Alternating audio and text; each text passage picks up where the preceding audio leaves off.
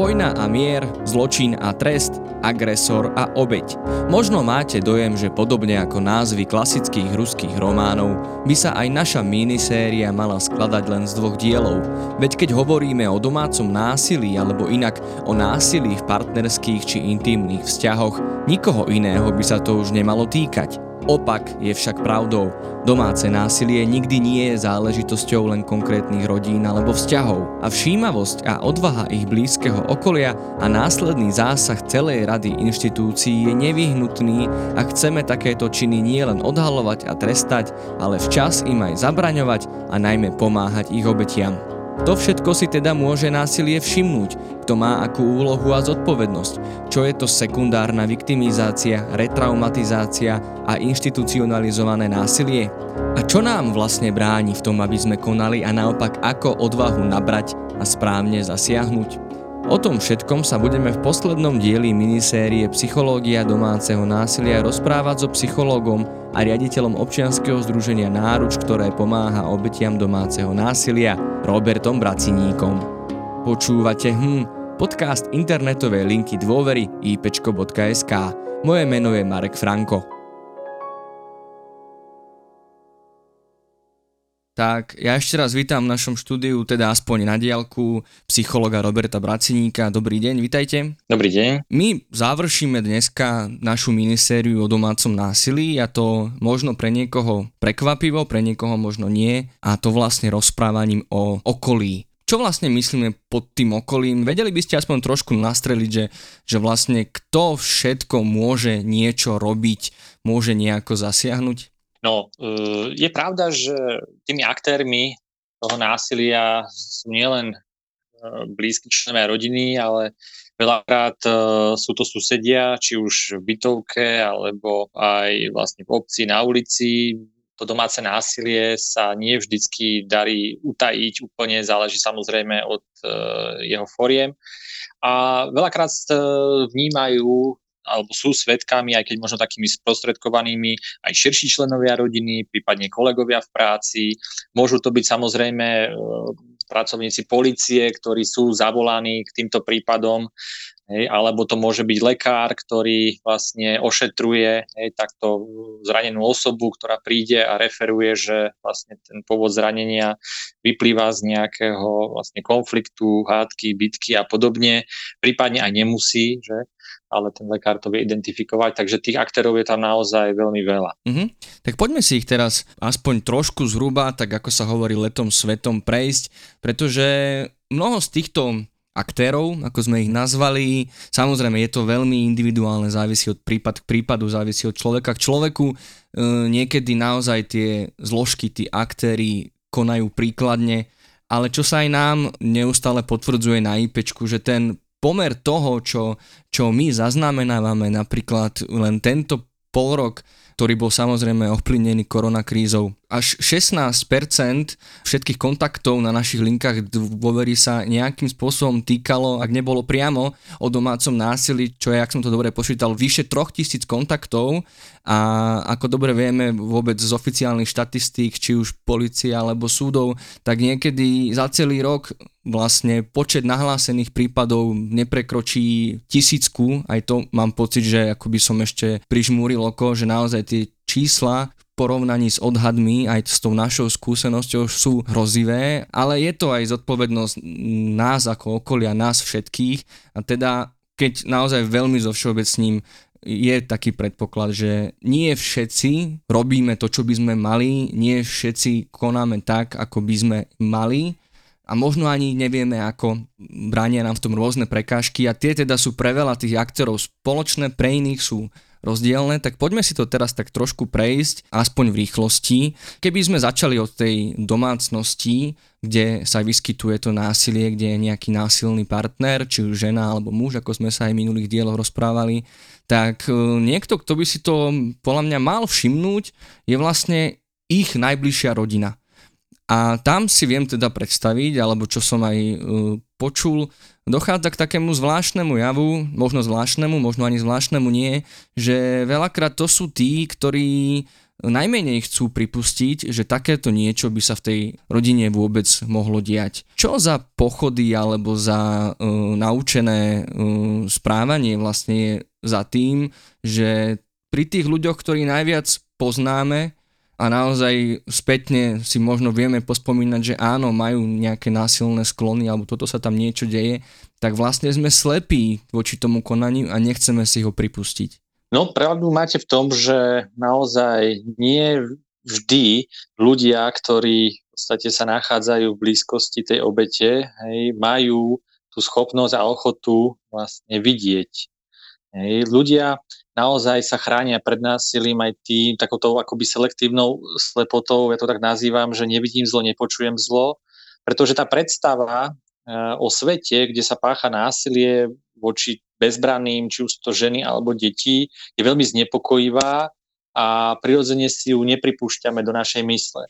Takže mnohé veci, ktoré ako keby, alebo mnohé signály, ktoré možno nám aj hovoria o tom, že niekto z našej rodiny, z nášho susedstva alebo s kolegov v práci by mohli byť obeťou násilia, tak e, skôr sa snažíme presvedčiť, ale to snad nebude pravda, toto sa mi možno len zdá, e, to predsa nemôže tak byť, nehovoriac o tom, že naozaj taká tá zažitá predstava o násilníkovi je taká, že ten násilník sa správa násilne v podstate stále a bolo by to na ňom vidieť, ale skutočne tie výskumy hovoria, že naozaj 80% až 90% prípadov tie násilné osoby sa nesprávajú násilne. Hej, na verejnosti môžu vystupovať veľmi kultivovane, môžu to byť ľudia s e, vyšším sociálnym statusom, ktorí požívajú spoločenskú úctu, navonok sa môžu prejavovať ako ľudia slušní, chodiaci napríklad do kostola, hej, že zdraviaci susedov a podobne. A zrazu do, takejto, do takéhoto obrazu nám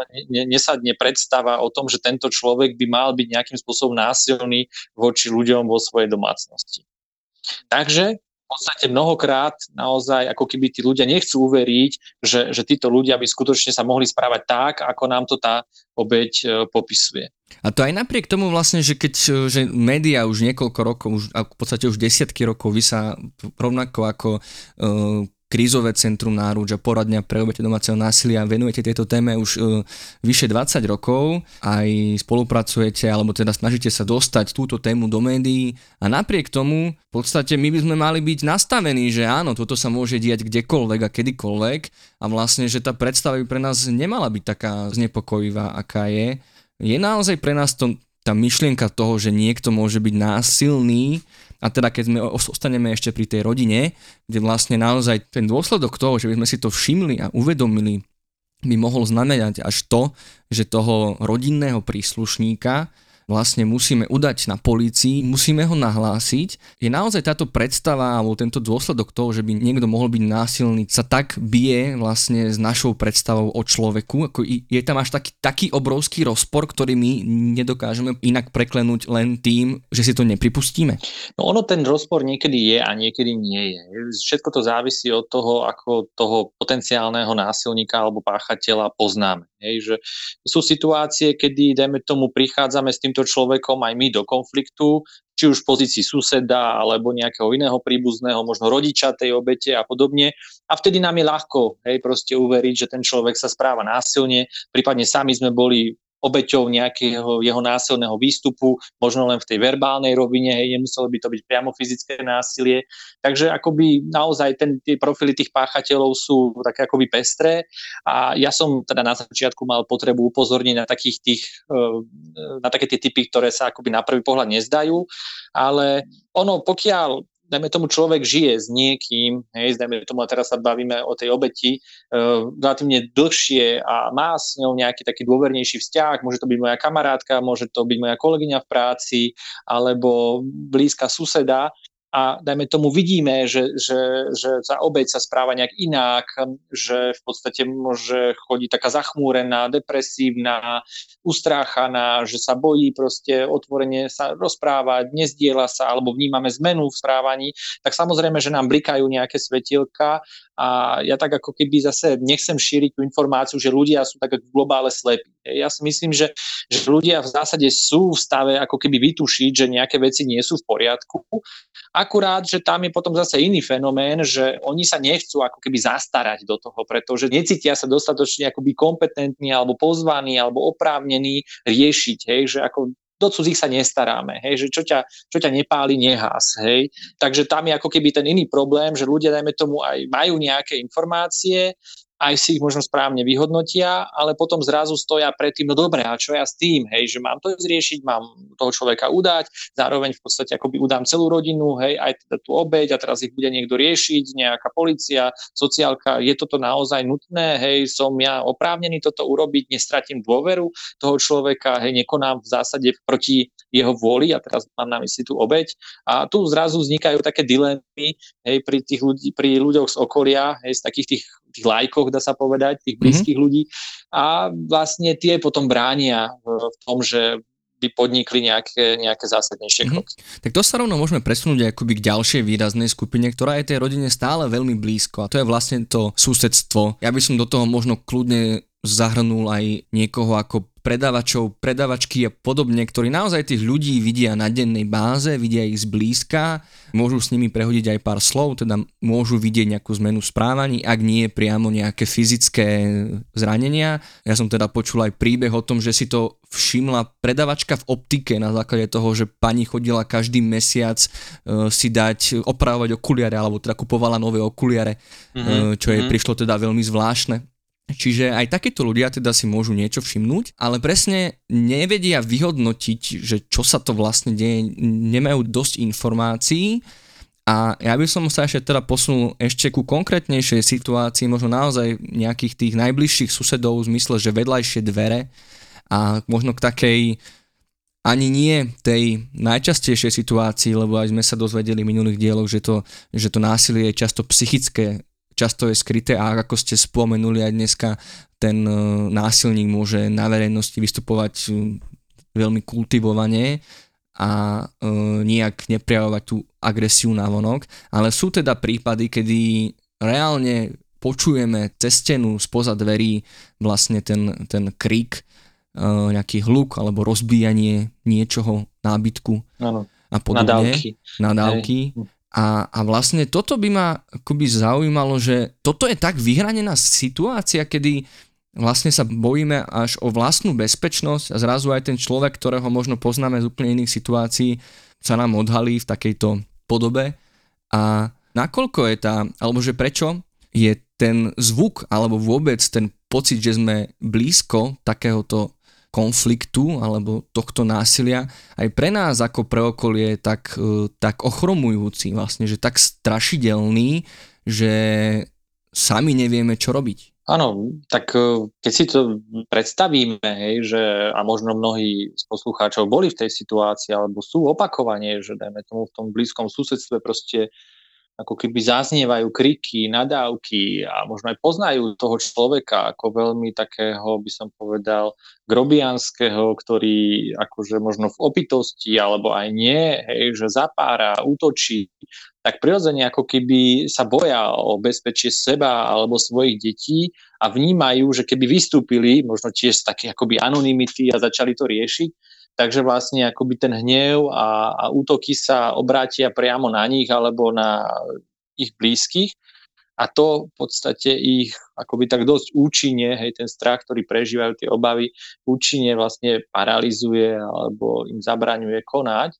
A toto je prirodzené, pretože zase akoby nabádať ľudí, že, že zahoďte akékoľvek obavy, zahoďte akékoľvek zábrany a neohrozenie, choďte do situácií, do stretov, hej, s násilníkom, to, to by nebolo veľmi mudré, pretože ten strach je niekedy veľmi užitočný radca. Dôležité je si vlastne v tej situácii povedať, že skutočne, že čo by mohla byť moja rola a čo ja viem pre tú obeď alebo pre tú rodinu urobiť. Veľakrát totiž to môže vznikať aj taký zaujímavý fenomén, že ľudia majú pocit, že však to, čo vidím ja, predsa vedia všetci. Hej? A že prečo by som mal byť ja ten, kto, kto niečo bude riešiť, niečo možno len oznamovať, však predsa to každý vie, tak prečo ja? Zaujímavá situácia je, že tá vedomosť o tom, že sa nejaké násilie deje, nemusí byť až tak, by som povedal, známa vo všeobecnosti a že spoliehať sa na to, že to urobí niekto iný, môže byť veľmi takisto zradné, lebo tento postoj v podstate častokrát zaujímajú všetci iní z toho okolia mm-hmm. a tým pádom sa vlastne stane to, že nikto de facto neurobi žiaden krok. Hej. A pod tým krokom nemám na mysli to, že priamo prídete hej, a zabúchate na dvere a poviete, viete čo, už stačilo hej, a proste ja vás tu už nechcem počúvať, ako kričíte na vašu ženu a keď sa to bude opakovať, tak zavolám policiu a podobne tých možno, možných akoby reakcií je viacej, môžeme sa k tomu potom neskôr dostať. Mm-hmm, určite. Ja chcem len teraz ako apelovať na to, že, že skutočne nespoliehať sa na to, že to niekto iný vyrieši, ale si sám sebe zváži, že dobre, ak o tom viem, že mám nejakú povinnosť ako keby urobiť niečo a to niečo by sa malo udiať a v podstate v takých medziach, akých sme schopní. Hej. To niečo môže znamenať, že, že podám, ak sa bojím, anonymný podnet na policiu hej, alebo to oznámim na mestskom alebo obecnom úrade, hej, alebo sa možno poradím s nejakým iným blízkym človekom, ktorý, dajme tomu, tiež býva v susedstve, voči komu mám dôveru a si to tak nejakým spôsobom verifikujem. Tiež to počúvaš, tiež to si dobre myslím, že to ide z toho a toho bytu, hej, že ako dobre sa mi to tak zdá, hej, pretože veľký problém ľudí, keď, dajme tomu, niečo chcú riešiť, je to, že sa cítia v tom sami. Hej? A sami, hej, stojac proti tomu zlu, sa naozaj cítia akoby bezbranní alebo ohrození, kdežto práve pri takom spojení sa s inými, či už je to, dajme tomu, iní ľudia zo susedstva, iní ľudia z rodiny, alebo s inštitúciami, ktoré sú oprávnené tie situácie riešiť, už nemusia byť takí slabí, hej, že v podstate neočakáva sa, že ľudia, ktorí, dajme tomu, sú svetkami toho násilia, by ho mali priamo riešiť oni sú v pozícii naozaj tých svetkov a to je to dôležité, aby niekto bol ochotný to dosvedčiť, alebo aspoň poukázať nejakým orgánom, napríklad na policii, že, že áno, toto sa tu deje, pretože akoby keď uh, tá informácia nevidie na vonok, tak uh, vlastne sa s ňou nemôže pracovať. Sú obete, ktoré sa neboja a dajme tomu v nejakej situácii vypetej si vedia zavolať ako keby tú pomoc, ale veľakrát aj nie, lebo keď si predstavíme, že dajme tomu je vyhrotená situácia, trošku to možno akože dám do extrému, hej, násilník naháňa obec nožom po byte, tak asi sa nezastaví na chvíľku, že počká, ja zavolám si policiu. Hej, že to naozaj sú také momenty, kedy ratujete holý život a nemáte možnosť proste vtedy si privolať pomoc. A vtedy naozaj ide o život a tie obete sú priamo odkázané na to, že to niekto započuje a niekto tú policiu zavolá. Hej? Takže to naozaj ako keby nie vždy je ako by možné si povedať, že keby to chcel, chcela riešiť, hej, tak proste bude, bude kontaktovať tú policiu. Tam samozrejme myslím teraz ako tá obeď. Tam je množstvo takých vecí, ktoré proste akoby a takých vnútorných procesov, ktoré prebiehajú akoby v prežívaní tej obete, ktoré naozaj bránia v tom, aby ona tú situáciu nejak jednoznačne uchopila a dajme tomu aj tej pomoci sa dovolala aktívne. Hej. Mm. To naozaj majú tie obeti domáceho násilia takú stiaženú situáciu a veľakrát im pomáha, keď sa akoby niekto predsa len zastarie do tej situácie, lebo vlastne im dáva takú informáciu o tom, že aha, tak nie je to celkom také uzavreté, ako si myslím, ne, nežijeme v úplnej bubline a že je to viac vec verejná, ako si možno myslím ja alebo niekto iný z našej úzkej rodiny a v podstate dáva taký signál o tom, že, že v podstate to okolie to vníma, čo môže byť napomocné.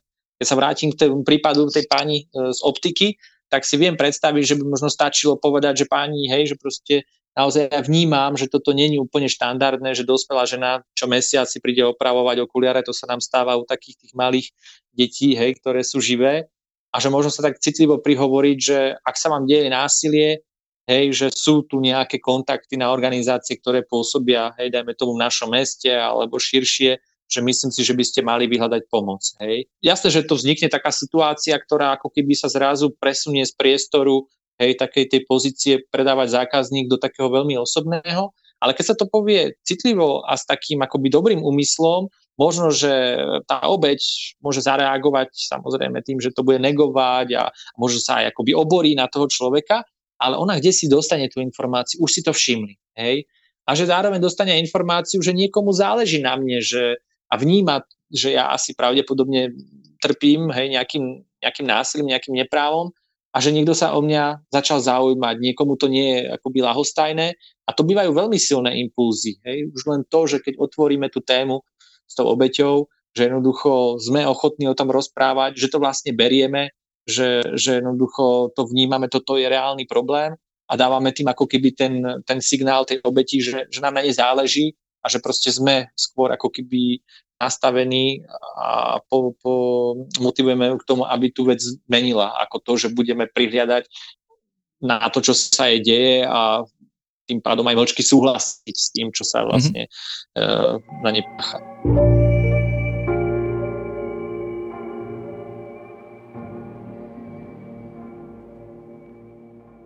Vy ste spomenuli dve zaujímavé veci, ktoré by sa dali preniesť vlastne na aktérov, ktorí by mali byť uh, na tie prejavy násilia vlastne vyškolení a citlivení.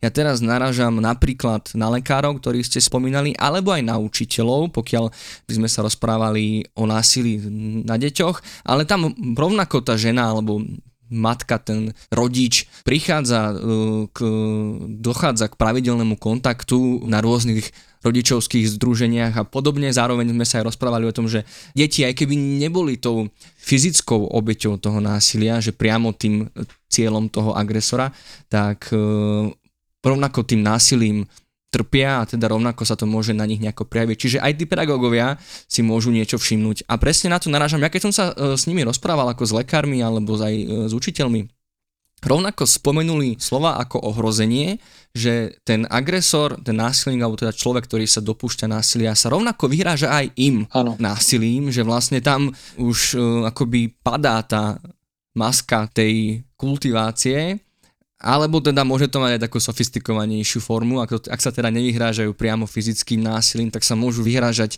rôznymi právnymi problémami, teda že priamo sa vyhrážajú nejakou žalobou. A tam vlastne dochádza k tomu, tomu druhému, čo ste spomínali, že títo nahlasovateľi alebo tí, ktorí si to všimnú, tak ostávajú vlastne osamotení v tom pocite toho, že niečo by som mal robiť alebo niečo sa mi nezdá a rovnako potom ako keby ustrnú v tej aktivite prečo vlastne aj, aj odborníci, ktorí naozaj by mali byť na to vyškolení aj s dlhoročnou praxou, ich dokážu takéto veci ohroziť a ten pocit e, samoty a vlastná neistota ako keby paralizovať? No pretože sa v tom ocitajú viac ako ľudia, než ako odborníci. Takže je veľký rozdiel, e, či vystupujete v takomto prípade ako člen nejakej inštitúcie, a či v tom vlastne vystupujete ako jednotlivec, fyzická osoba.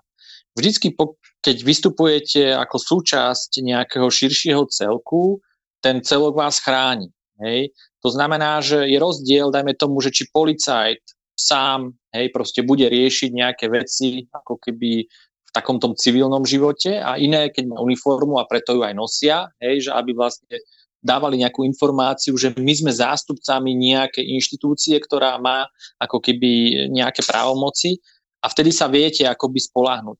Podobne to funguje aj vlastne v rámci pomáhajúcich organizácií, keď to tak zoberieme, že aj my v náručí v podstate väčšina mojich kolegíň, hej, teda, alebo kolegov, kolegyň sú ženy a aj my muži, ktorí pracujeme, nie sme nejak špeciálne akoby trénovaní nejakých bojových umeniach, mm-hmm. že by sme proste pomaly boli disponovaní čeliť nejakým fyzickým útokom alebo vyhrážkám a tie, sa, tie sú dosť časté, pretože tu v krizovom centre sa staráme o deti, ktoré boli obeťami e, rôznej formy násilia a občas tí rodičia proste prídu a budú nám tu vykrikovať alebo priamo, hej, že vlastne nejakým spôsobom sa nám vyhrážať. Rovnako sa to môže stať aj mojim kolegyniam ako keby na pracoviskách, na tých poradniach pre, pre obete násilia. Skrátka, sme ako jednotlivci zraniteľní, ale tým, že vystupujeme vždycky v rámci nejakého týmu a, a vytvárame nejaký spolok a celok, tak uh, predsa len sa cítime taký ako keby vzájomne podporovaný istejší že naozaj, keď sa, keď sa pozrieme na lekárov, ktorí pracujú v ambulanciách, tak oni sú hodne takí sami vojaci v poli, hej? že oni tam majú tie svoje zdravotné sestry, ale môže sa im stať, že proste príde im niekto vykričať hej? a e, stretol som sa s lekármi, ktorí proste povedali, že si takúto situáciu zažili raz hej? vo svojej profesnej kariére a už si ju nechceli zopakovať. Hej. Možno majú veľmi zlý pocit z toho, ako opakovane museli ísť na policiu, vypovedať alebo svedčiť na súde. Bolo to pre nich akoby také aj ohrozujúce, aj akoby narušujúce taký pokoj ich, ich života. a cítili, že tam ako keby sami nejakým spôsobom čelia hej, tomu, tomu násilníkovi a bol to pre nich taký zážitok, ktorý proste si naozaj nechceli už zopakovať.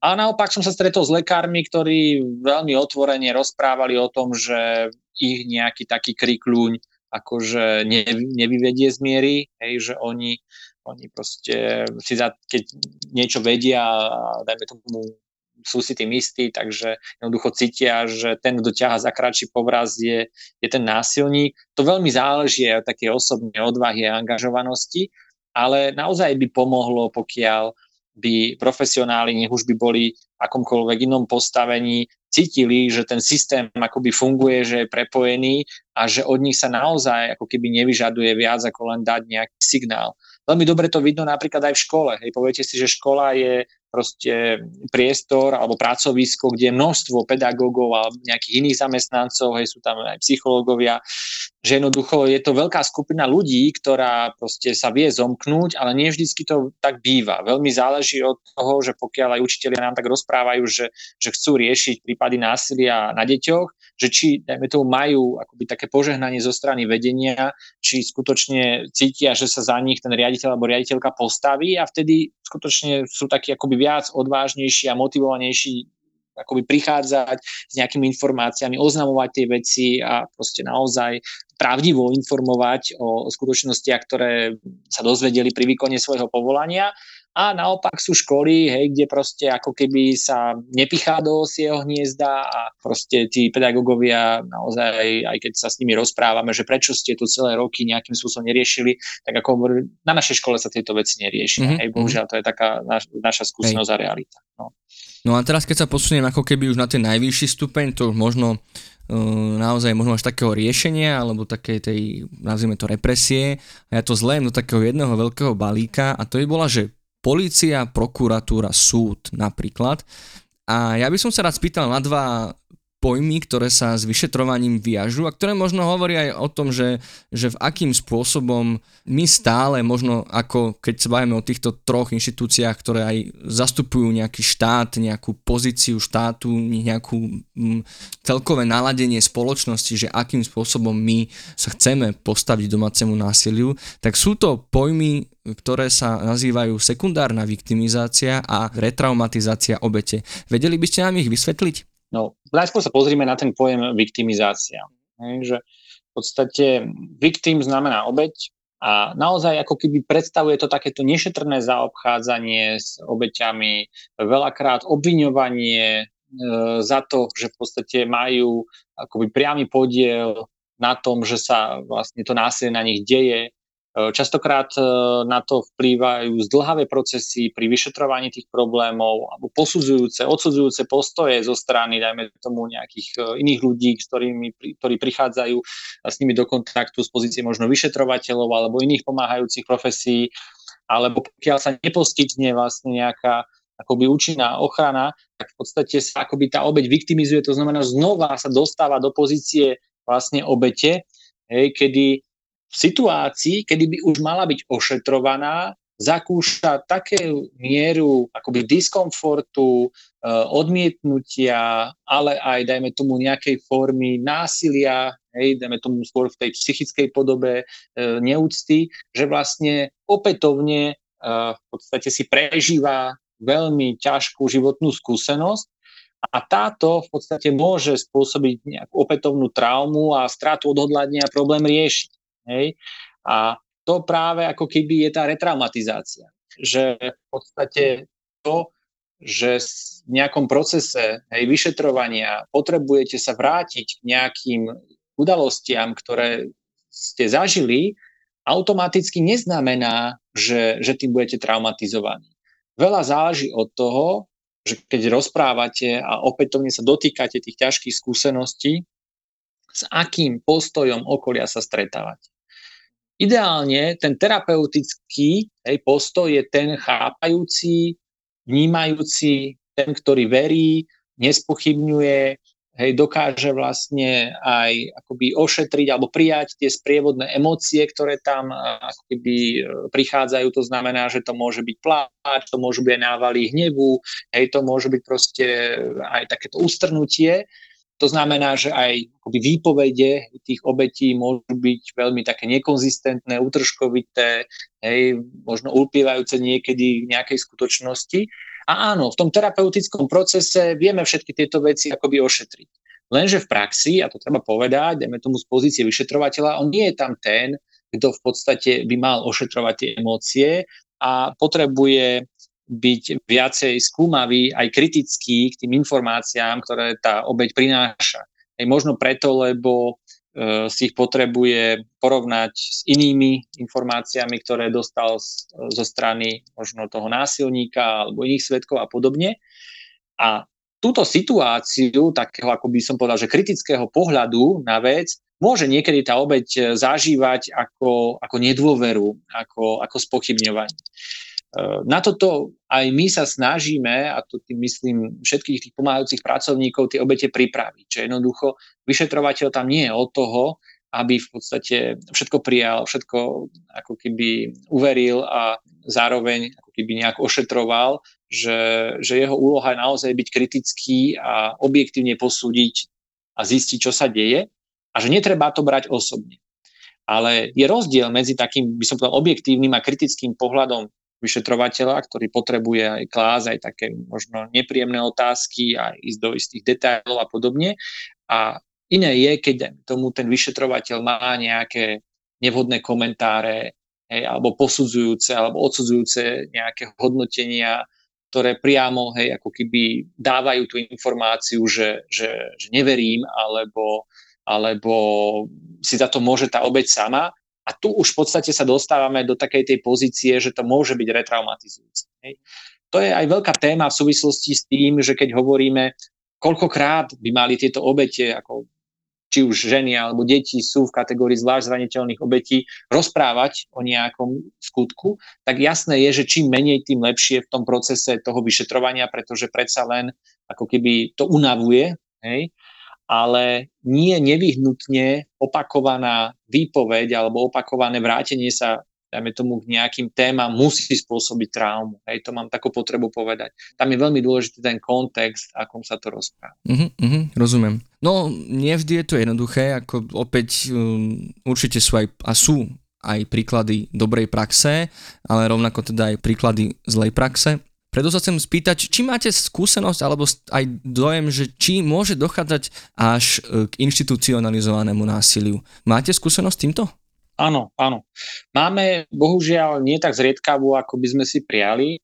A ja vnímam ako keby dve také základné druhy problémov. Jeden je ten osobný na strane tých samotných profesionálov, kde v podstate oni premietajú veľakrát svoju ako keby laickú osobnú skúsenosť do situácie domáceho násilia. Mal som tu možnosť práve s doktorkou Silviou Gancárov, že sme školili veľké množstvo policajtov prvého kontaktu, kde sme sa ich snažili citlivovať na tú tému domáceho násilia a boli veľké rozdiely medzi nimi. Čo som vnímal ako taký problém bolo, že tá problematika samotná je veľmi špecifická a veci sa tam nedejú tak, ako by sme si možno na prvý pohľad mysleli, že by sa diať mohli a mali, hej, že takým tým laickým pohľadom, sedliackým rozumom. A že tam, kde v podstate na, chýbala nejaká odborná informácia skúsenosť, ľudia si dosadzovali hej, tie čriepky alebo chýbajúce diely mozaiky skúsenosťami zo svojho vlastného života bolo vidieť, že policajti, ktorí, dajme tomu, mali disharmonické manželstvo, trápili sa v ňom, neboli šťastní, ako keby mali tendenciu prenášať tieto skúsenosti aj do vzťahov a do problémov a prípadov, ktoré riešia a že takým hodne znevažujúcim spôsobom komentovali aj správanie niektorých tých obetí. Naopak, stretli sme sa s profesionálmi, ktorí ako keby mali, dali si tú prácu, načítali si možno viacej veci alebo prešli nejakými špecializovaným tréningom a výcvikom, čo stále ešte na Slovensku relatívne taká dosť raritná vec. A boli otvorení akoby vnímať e, tú problematiku trošku hlbšie a chápali, že tie obete domáceho násilia nie sú typické obete a že skutočne pre nich akoby aj ten postoj k tomu násilníkovi nie je úplne jednoznačná vec a môže sa meniť počas vyšetrovania, čo samozrejme im veľmi stiažovalo a stiažuje prácu, pretože naozaj na tej týračke sa akoby policajt nadrete. Hej, tam treba naozaj veľmi veľa informácií, e, dať dokopy svedectiev, znaleckých posudkov a tak ďalej. A môže sa vám stať, že niekde v závere tej práce zrazu ako keby tá obeď prestane byť spolupracujúca a to, čo pôvodne povedala, začne negovať. Už neexistuje niečo také ako odvolanie výpovede, to keby si bolo možné, teraz už nie, ale predsa len pokiaľ sa kľúčový svedok zrazu rozhodne, že nezotrvá na tej svojej výpovede, tak vlastne celé vám to padá, pretože možno no teda poslucháčom je jasné, že vy niečo poviete na policii, musíte niečo podobné vlastne ako keby verifikovať u súdneho znalcu a potom vás ešte čaká to isté na súde, tak je postavený náš akoby právny systém, tak jednoducho zotrvať v priebehu dlhého procesu vyšetrovania a dokazovania stále akoby konzistentne, hej, je to veľmi náročné. A keď sa vrátime ako keby k tým profesionálom, že ja vnímam, že veľmi dôležitý je ten moment akoby takého akoby vzdelávania profesionálov, či už to policajti, alebo aj prokurátori, alebo aj sudcovia, hej, v tej téme, aby oni možno aj sa dokázali špecializovať na túto tému, pretože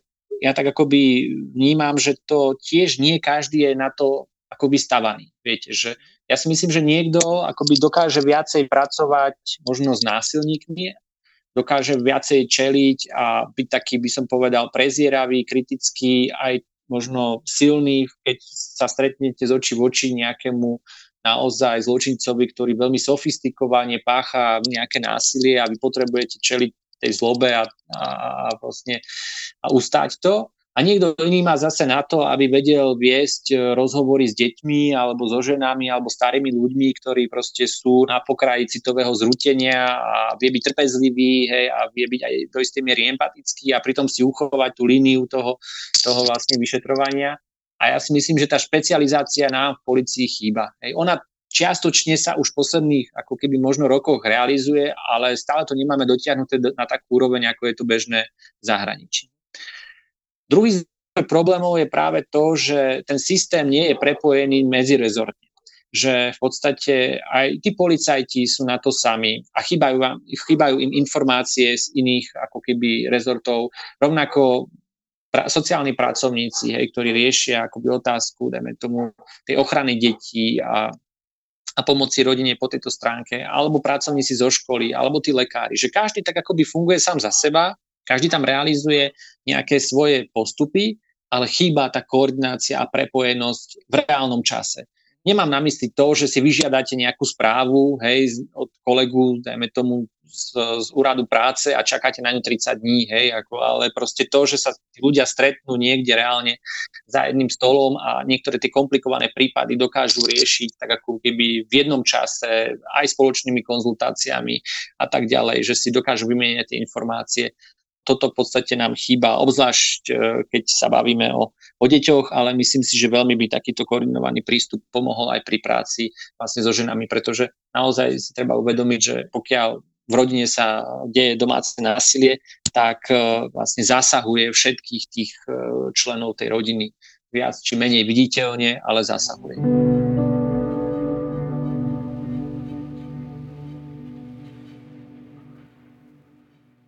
Vy už ste vlastne mnohé naznačili, že čo by nám mohlo pomôcť, tak poďme na to nadviazať a môžeme ísť spätne vlastne, začneme tými, alebo teda zopakujme si to, čo ste vraveli teraz pred chvíľou, respektíve zjednodušme, čo by mohlo pomôcť naozaj policii, prokuratúre, súdom a možno iným takým tým oficiálnym inštitúciám. Takže je to určite, že vzdelávanie, neustále vzdelávanie v tejto téme a zároveň špecializácia, že naozaj, že možno policajt špecializovaný na domáce násilie, sudca špecializovaný na domáce násilie, prokurátori taktiež. Toto je teda to, čo vám vychádza z toho ako takéto, čo by každý z nich mohol začať možno už od, od tejto chvíle vykonávať, že je to v ich moci nejaká reforma systému je trošku väčšie sústo, mm-hmm. čiže akoby takýto osobný záujem je to, čo sa dá robiť už hneď v tejto chvíli. Áno, áno, to určite. A potom ako keby e, naozaj to, že dajme tomu pôsobím v nejakej oblasti roky, e, neznamená, že automaticky som odborník. Pokiaľ si to vzdelávanie nedoplňam, pokiaľ sa e, som, si nenačítam veci alebo sa aj neprihlásim na nejaké, na nejaké vzdelávačky, ktoré by v podstate mi pomohli sa udržovať ako keby v obraze alebo mi možno aj vysvetlili a objasnili, že niektoré veci, ktoré som si vysvetloval, vysvetlovala z pozície, dajme tomu takéhoto lajka, hej, takým tým lajským rozumom, že nemusia celkom tak fungovať, tak e, naozaj je tam veľké riziko, že keď akoby ľudia, ktorí proste rozhodujú o veciach a majú posudzovať. A teraz mám naozaj na mysli profesionálov, ktorí sú z tých orgánov činných v trestnom konaní, to znamená, že naozaj policia, prokurátora, súdy, že, že jednoducho môžu sklznúť do také akoby šablonovitosti a, a v podstate takom akoby veľmi povrchnom posudzovaní tých vecí. Dneska sa vlastne vie, že naozaj tie obete sa správajú hovorí sa o tom, že kontraintuitívne, to znamená v rozpore s našou intuíciou, že, že majú mnohé také javy, ktoré ako keby ich skôr v našich očiach diskvalifikujú ako obete. Takže to je jedna taká akoby téma, že, že proste dôležité je sa vzdelávať. Ďalšia vec, čo, čo z môjho pohľadu je dôležité, že viac sa tak otvoriť uh, práve spolupráci aj s inými inštitúciami na také aj menej formálnej úrovni, my ako organizácia sa snažíme ako keby nastaviť e, a v podstate apelovať na to, aby sa prijali ako keby nejaké záväzné postupy, ktoré by definovali akoby až nutnosť a uh, akoby spolupráce rôznych uh, vlastne činiteľov pri riešení tejto problematiky, aby to nebolo postavené na osobnej vôli a ochote nejakých zapálených profesionálov, ktorých ako našťastie v poslednej čase akoby stretávame stále viac, ale to nestačí. Hej. Proste my naozaj si myslíme, že by mal byť definovaný nejaký proste postup, ktorý jasne bude hovoriť o tom, že áno, môže sa, dajme tomu, vyšetrovateľ, prokurátor, hej, sociálny pracovník, psychológ, lekár, alebo niekto zo školy proste stretnúť na nejakej, nejakom odbornom definovanom e, stretnutí, kde sa, dajme tomu, môžu vymeniať informácie a vlastne plánovať ďalší postup, lebo tak v podstate vzniká taká tá efektivita a, a, a vlastne rýchlosť v tom, v tom konaní. Hej, pretože skutočne tie obete v podstate častokrát sa dostávajú do situácií, že oni musia opustiť svoje domovy, hej, pobývajú niekde v nejakých azylových, krízových centrách, hej, a ten násilník si veselo, hej, ako keby býva doma, hej, užíva si ten komfort a oni proste sú v nejakom provizóriu a trvá to proste dlhé mesiace a nečudo, že veľa z nich proste už potom dôjde ako keby tá, to, to odhodlanie a, a menia svoj postoj a vracajú sa k tomu násilníkovi a v podstate ako keby znova sa to koleso, ten cyklus násilia roztáča, pretože ako by v nejakom momente strátili e, dôveru v inštitúcie, ktoré konajú príliš akoby pomaly, zdlhavo hej, a, a neefektívne z ich pohľadu. Mm-hmm. Tak keď sa asi posunieme o krok naspäť, tam sme sa rozprávali o tých lekároch a učiteľoch, možno by sa tam dali zaradiť aj nejakí sociálni pracovníci, alebo kľudne aj nejakí psychológovia. Každopádne akýkoľvek odborník, ktorý aspoň z času na čas sa dostáva do, do kontaktu s obeťou, máte nejakú radu pre nich, ako lepšie pracovať s touto témou? No, nechcem sa úplne akoby vstavať do tej pozície človeka, ktorý má rady pre všetkých. Čo ja vnímam, že veľmi záleží od toho, či aj v rámci toho rezortu sú dané nejaké štandardné postupy e, pri výkone alebo pri postupe. E, vnímam, že veľmi dobré alebo sú prepracované postupy tam, kde sa v podstate tí profesionáli s tým domácim násilím stretávajú akoby na dennej báze. Hej, to platí pre policajtov, hej, to platí vlastne pre prokuratúru, hej, to platí do veľkej miery aj pre pracovníkov sociálno-právnej ochrany pretože naozaj oni tie veci riešia ako keby pravidelne. Je dôležité, aby tí pracovníci vlastne boli s tými postupmi oboznamovaní ako keby pravidelne, preškolovaní, ale aby aj tie postupy mali možnosť nejakým spôsobom modifikovať, meniť a v podstate e, ako keby vylepšovať. Hej, to je jedna z vecí. Problém je, že častokrát tápajú takí profesionáli, ktorí, dajme tomu, sú učitelia alebo lekári, že kde v podstate nie je jasne definované, hej, alebo pracovníci nie sú s nimi oboznámení. Naozaj v kritických situáciách je dobré, keď v podstate môžete postupovať podľa nejakého algoritmu, pretože ste v strese a vymýšľať a premýšľať v tú chvíľu, že čo by teda bol najlepší ďalší krok, ako sa zachovať, môže byť veľmi vyčerpávajúce, neefektívne a nemusí vás priamo napadnúť to najlepšie riešenie. Preto je dobré, aby sa vlastne naozaj príjmali nejaké koordinované postupy a tie postupy boli definované pre nejakú širšiu oblasť.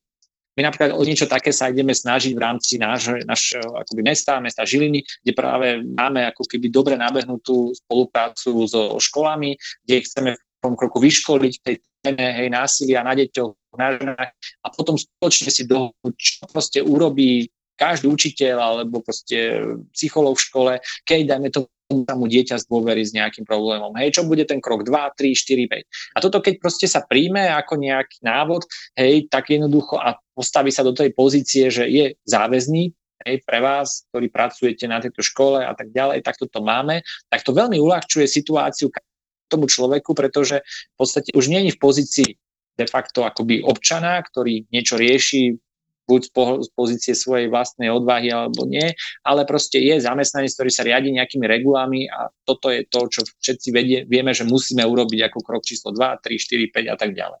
Takže toto je akoby ďalší taký recept, že jednoducho naozaj zamýšľať sa nad tým, stanoviť si, premyslieť si tie modelové situácie, uvažovať o tom a v podstate akoby urobiť to tak, aby aby vlastne všetci zamestnanci vedeli, ako majú postupovať. A tiež aj vlastne dôležité, aby vedeli, že, že to nie oni sú tí, ktorí v podstate pôjdu s kožou na trh, ale že ich zaštíti hej, to vedenie, či už školy alebo nemocnice a tak ďalej. Proste, že, že jednoducho nebudú v tom sami, ale jednoducho bude za nimi tá organizácia. Hej, že to je, to je, to je takisto veľmi dôležité.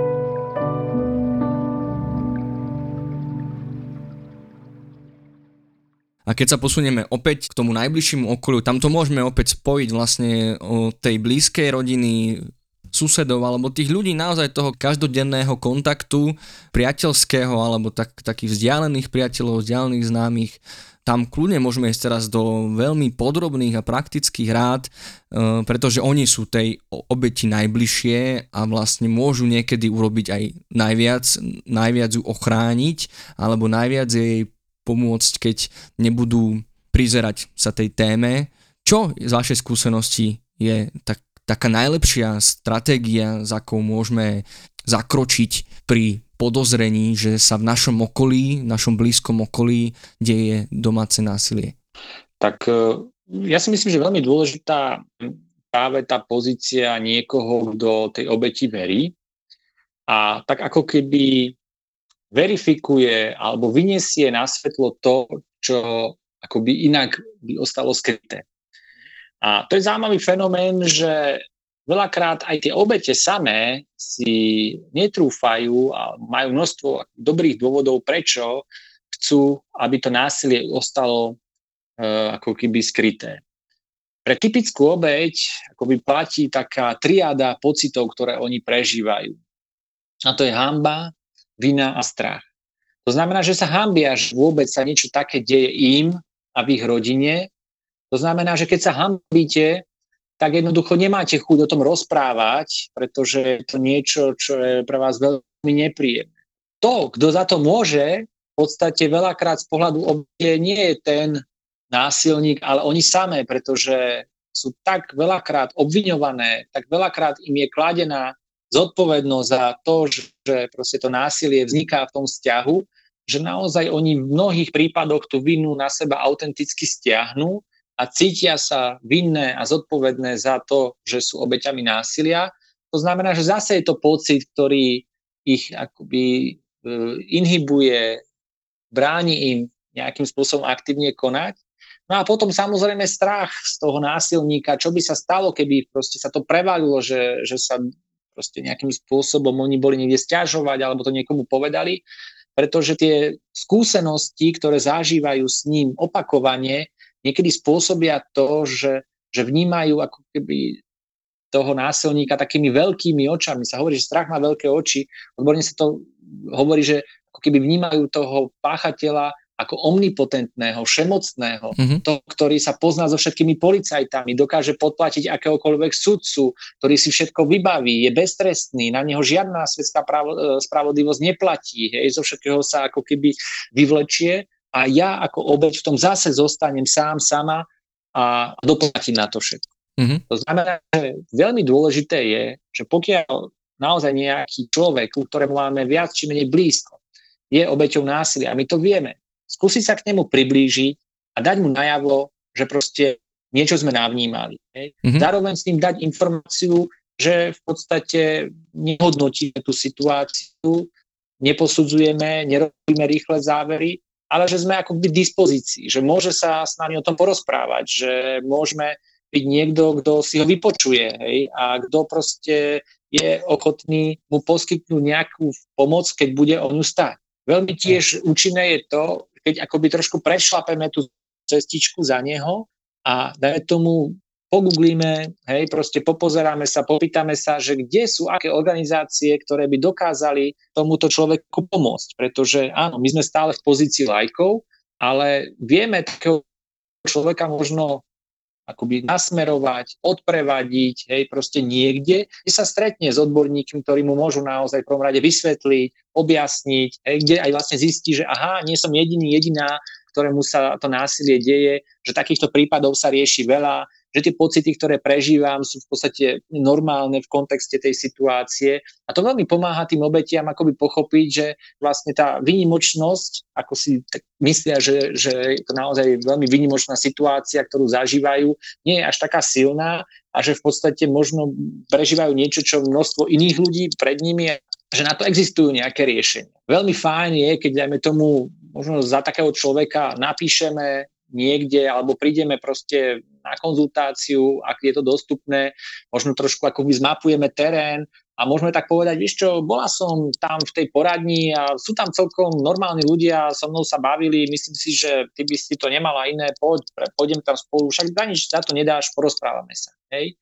Niekedy však môže byť situácia, že tá obeď ako keby tvrdošine akoby odmieta tú pomoc a, a môže sa stať, že keď s tým akoby vyjdeme, tak sa na nás obráti ako v takom hneve a v takej snahe a v strachu to akoby ututlať, že takto by kvázi prídeme o kamarátku alebo hej, že, že, že jednoducho tak veľmi nechce tú situáciu riešiť, ale tam naozaj sa ocitáme na takej zvláštnej kryžovatke, kedy si možno uvedomíme, že áno, že možno ona si vyberá to, že bude žiť s násilníkom, ale to si nevyberajú jej deti.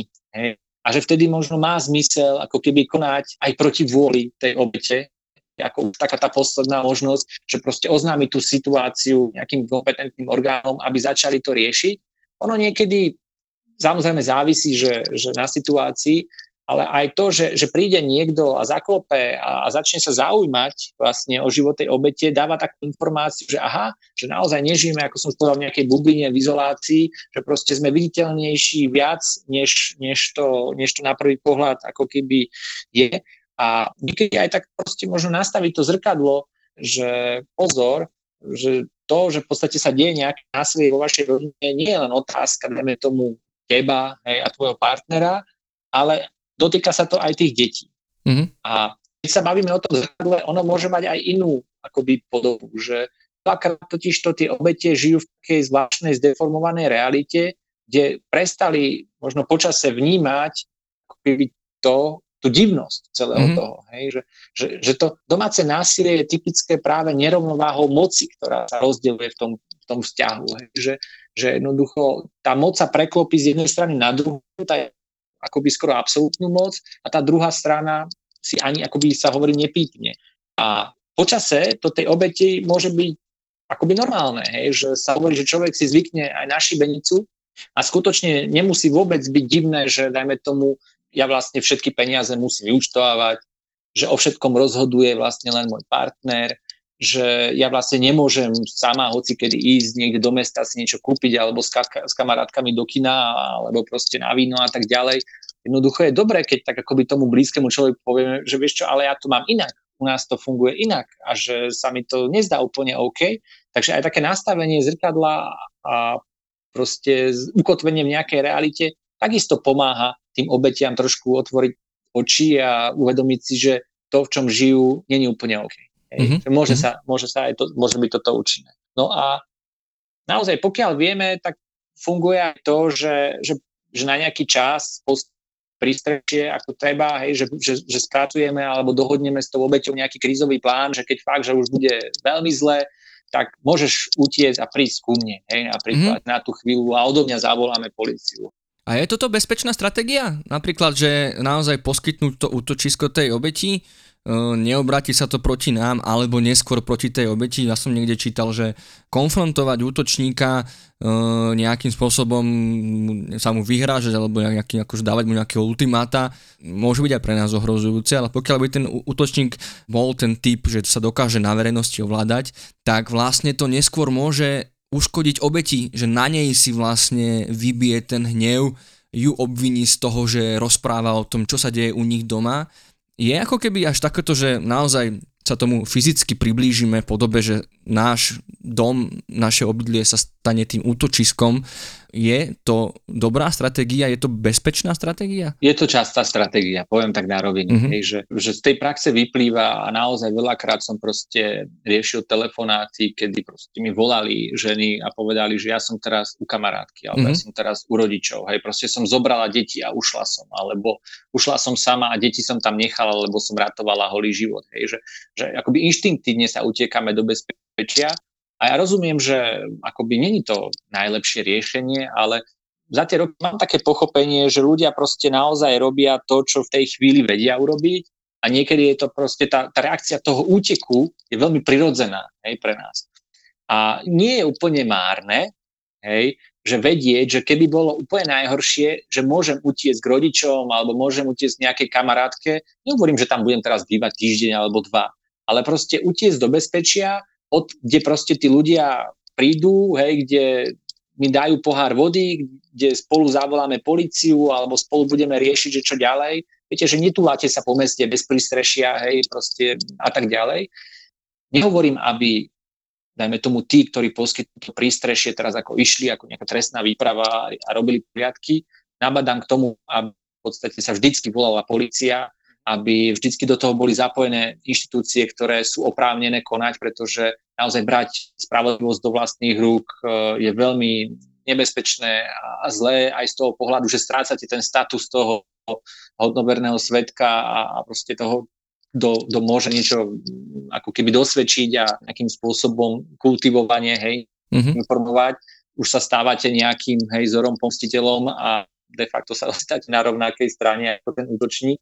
Takže toto je dôležité, že si tak akoby vyjasňujeme, ale všetky tieto reakcie sú v podstate akoby inštinktívne a dočasné. Hej, že takisto aj u nás, hej, že sme poskytovali roky ako keby prístrešie pre tyrané ženy, ale nikdy to nebolo o tom, že tak vitajte a teraz vy už tu budete žiť. Hej, mm-hmm. že, samozrejme, že to bolo o tom, že tie, že tie ženy potrebovali u nás sa v podstate tak nejak pozbierať, ale súbežne s tým sme riešili, čo s deťmi, ako škola, ak teda boli motivované, hej, proste podávalo sa trestné oznámenie, alebo sme to urobili za nich, keď sme videli, že, že z toho není schopné. Proste konali sme nejakým spôsobom, ako keby smysl napraviť tú situáciu.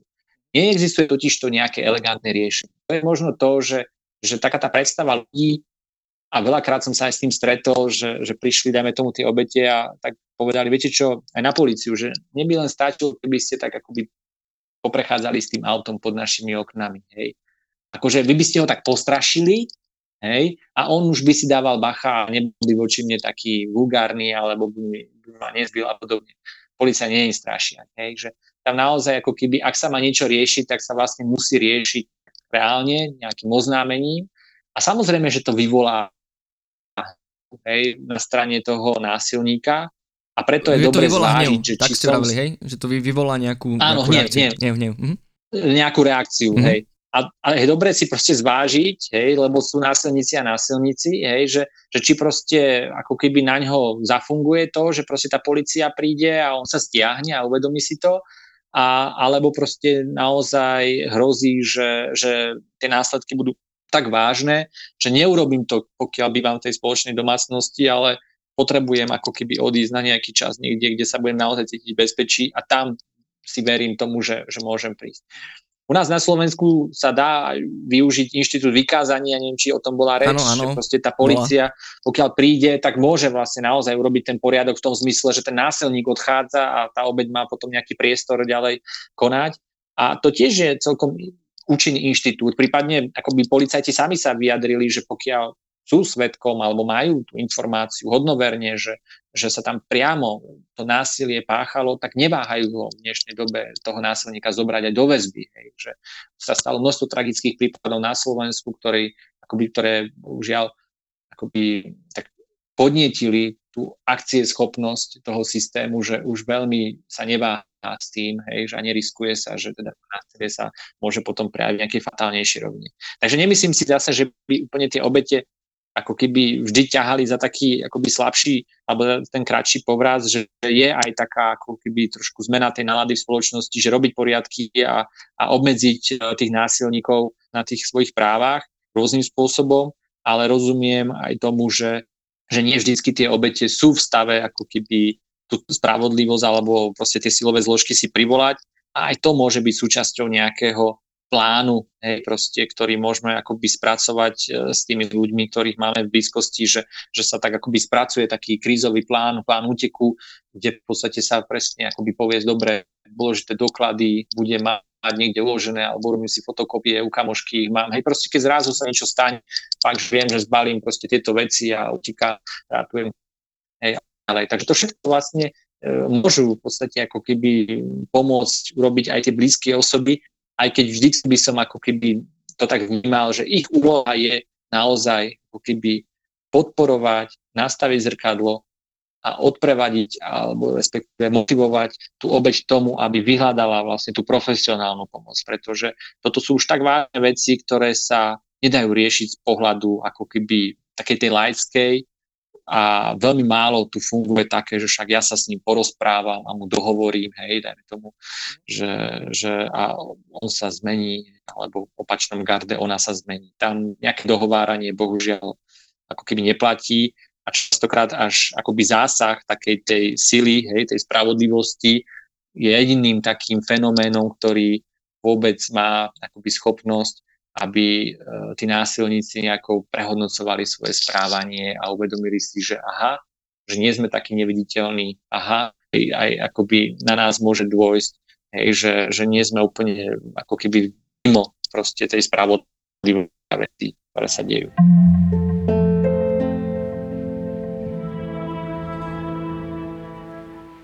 No a teda ja ešte raz spomeniem vlastne to, že nespoliehať sa na na ostatných, že vlastne zasiahnu, že dôležité, ak by vlastne každý z týchto aktérov uh, nejakým spôsobom sa ozval a priložil ten uh, svoj dielik toho, toho svedectva, tej pomoci, tak možno by to zrýchlilo mnohé tie procesy. Toto by tiež mohol byť taký, taký odkaz, ak, ak s ním súhlasíte. Áno, tam je akože dôležité naozaj to, že, že ako keby v nejakom momente vždy dôjde na ľudskú odvahu že môžeme mať akokoľvek nastavené veci a procesy, vždycky je to tak trochu odvahe. Viete, že, že sa nebojíte, lebo aj my akoby u nás v náručí sa proste stretávame s tým, že niekto sa furt vyhráža, že na nás podá nejaké trestné oznámenia a človeku není pri tom úplne ľahko, hej, ale keby sme podľahli tým obavám a tomu strachu, tak samozrejme, že v podstate budú, budú vyhrávať tí násilníci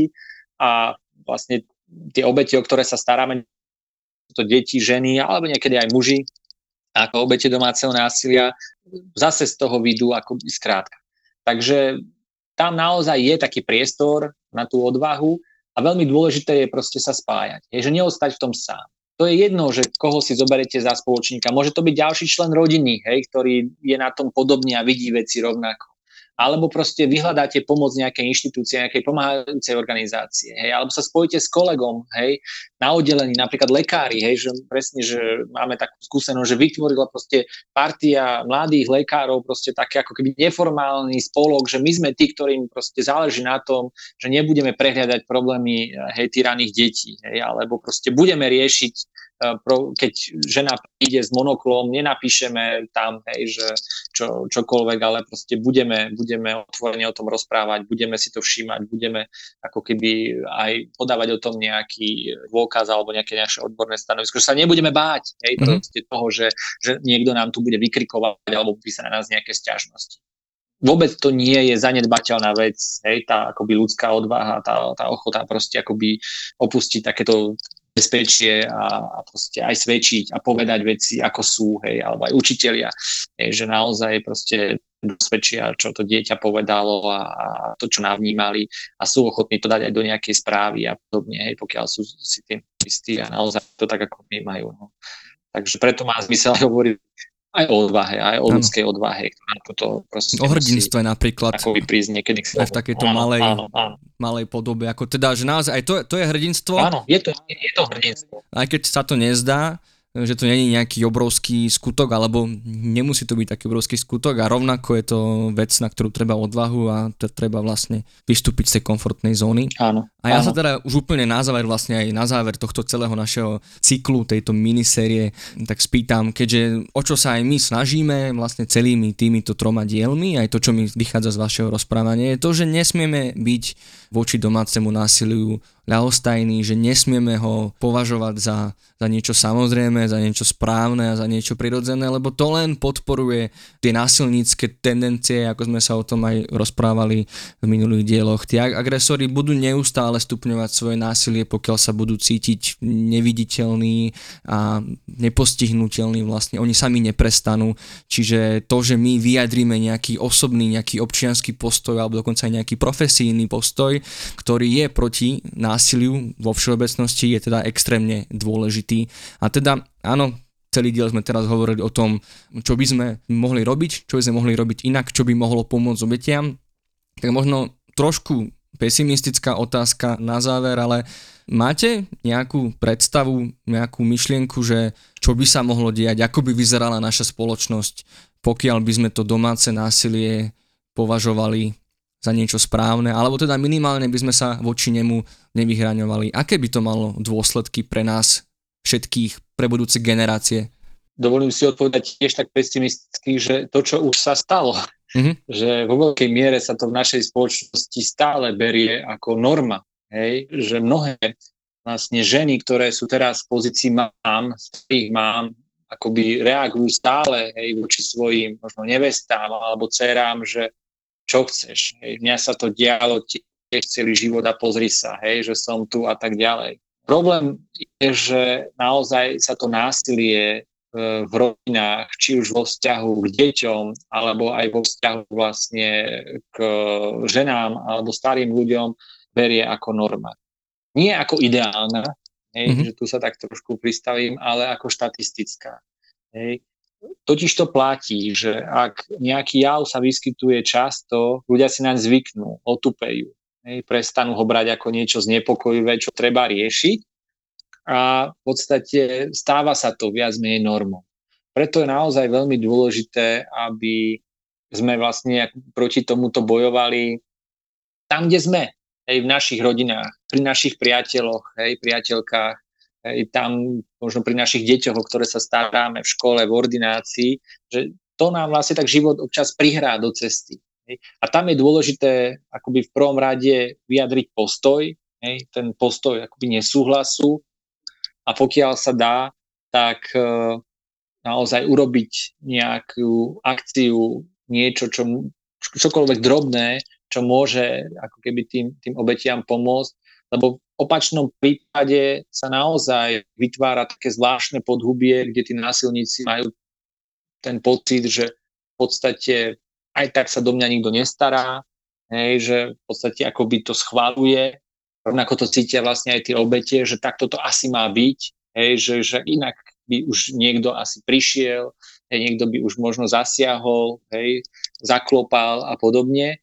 A to v podstate je také podhubie, kde sa tomu násiliu darí ale práve nejak aktívne riešenie a hovorenie o tej téme a vlastne hľadanie nejakých riešení, aj posilňovaní eh, organizácií a siete, vybudovaní siete pomáhajúcich organizácií, ktoré vlastne môžu poskytnúť takú pomoc a sprevádzať tie obete, je práve tým účinným nástrojom, ako vlastne povedať tomu násiliu nie a, a vytvoriť akoby možnosti pomoci pre tie obete, pretože oni sami skutočne si v tom rady nedajú. Dobre, myslím, že sme na konci, tak ja vám týmto veľmi pekne ďakujem za tento veľmi dlhý a teda hlavne obsažný rozhovor. Takže našim hosťom nášho záverečného dielu minisérie Psychológia domáceho násilia bol psychológ a riaditeľ občianskeho združenia Náruč Robert Braciník. Ďakujem veľmi pekne. Ďakujem aj ja, veľmi potešením, že sme o tom mohli rozprávať. A ja taktiež ďakujem aj vám, milé poslucháčky a milí poslucháči, že ste sa cez túto náročnú tému prepočúvali až sem na úplný záver našej minisérie. Verím, že bola pre vás užitočná a ak hľadáte viac informácií či konkrétnu pomoc v situácii, že ste obeťou či svetkom domáceho násilia, neváhajte sa obrátiť aj na našich odborníkov na linkách dôvery ipečko.sk, dobrá linka a krízová linka pomoci. Podcast HM pre vás pripravujú dokumentarista Marek Franko, psychológovia Marek Madro a Lenka Nemcová a špeciálna pedagogička Zuzana Juráneková. Nájsť a počúvať ho môžete pomocou podcastových aplikácií či na webe alebo YouTube kanály IPčka. Ak nás máte radi, budeme veľmi vďační, keď nás podporíte. Morálne môžete pomocou odporúčania na sociálnych sieťach a finančne cez platformy Patreon a Darujme alebo prenájmom nášho štúdia. Na budúci týždeň opäť spoznáme ďalšiu zo špecializácií psychológie a budeme sa spolu s vojenským psychológom Ivanom Sopoligom rozprávať o jeho práci a o tom, akú pomoc potrebujú príslušníci ozbrojených síl. Dovtedy ďakujeme, že nás počúvate a nezostávajte sami.